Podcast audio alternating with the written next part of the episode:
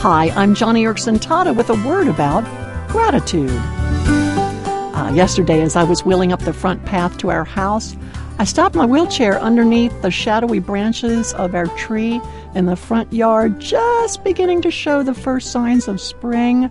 There are no leaves yet, but there are these green little buds on the branches.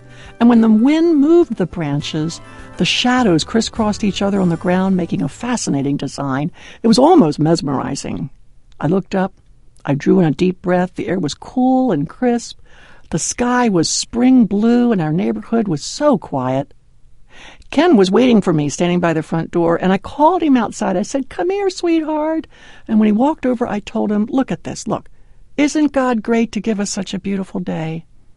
Ken put his hand on my shoulder and stood next to me for a couple of long minutes as we both pointed out things that delighted us.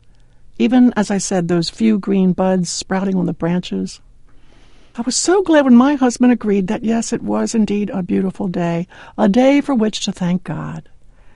And it's funny, and both Ken and I observed this. It, it was amazing to us how full of joy we were over, well, what seemed to be a rather plain, ordinary, late winter, almost early spring afternoon.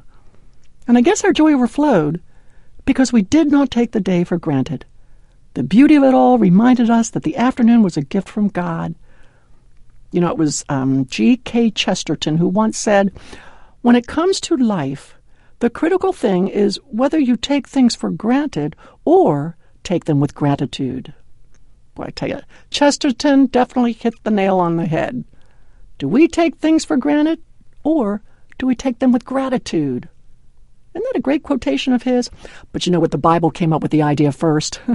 For God's word tells us in 1 Thessalonians chapter 5, quote, in everything give thanks. Then it virtually says the same thing in Ephesians chapter 5. Always, and I love that word always, not just some of the time, not just when something extraordinary happens. No, we are to always give thanks to God the Father for everything in the name of our Lord Jesus Christ. And don't you love that word, everything? Not just some things or the things that are out of the ordinary, but everything. So today, friend, let the Holy Spirit open up the eyes of your heart, because there are glories and graces all around you, all of them disguised as everyday blessings, blessings that are oh so miraculous. And it's my prayer that God will open your eyes to not only delight in these blessings, but to articulate, to thank Him out loud for each and every one. For instance, here's another great quote from Chesterton. Listen to what he says. He says, When we were children, we were grateful to those who filled our stockings at Christmas time. Why are we not grateful to God for filling our stockings with legs? well, I really identify with that one, being paralyzed. Oh, my goodness. So please, today, get in the practice of always giving thanks to God for everything. It's what G.K. Chesterton got in the habit of doing.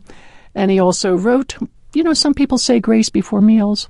All right, but I say grace before the concert and the opera, and grace before the play and the pantomime, and grace before I open a book, and grace before sketching, painting, swimming, fencing, boxing, walking, playing, dancing, and grace before I dip the pen into the ink.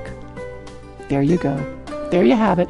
A great example of always giving thanks in everything. So look around you, because I just know there are small blessings, little joys, tiny hints of God's favor today for which you can be grateful. Don't take things for granted today, take them with gratitude.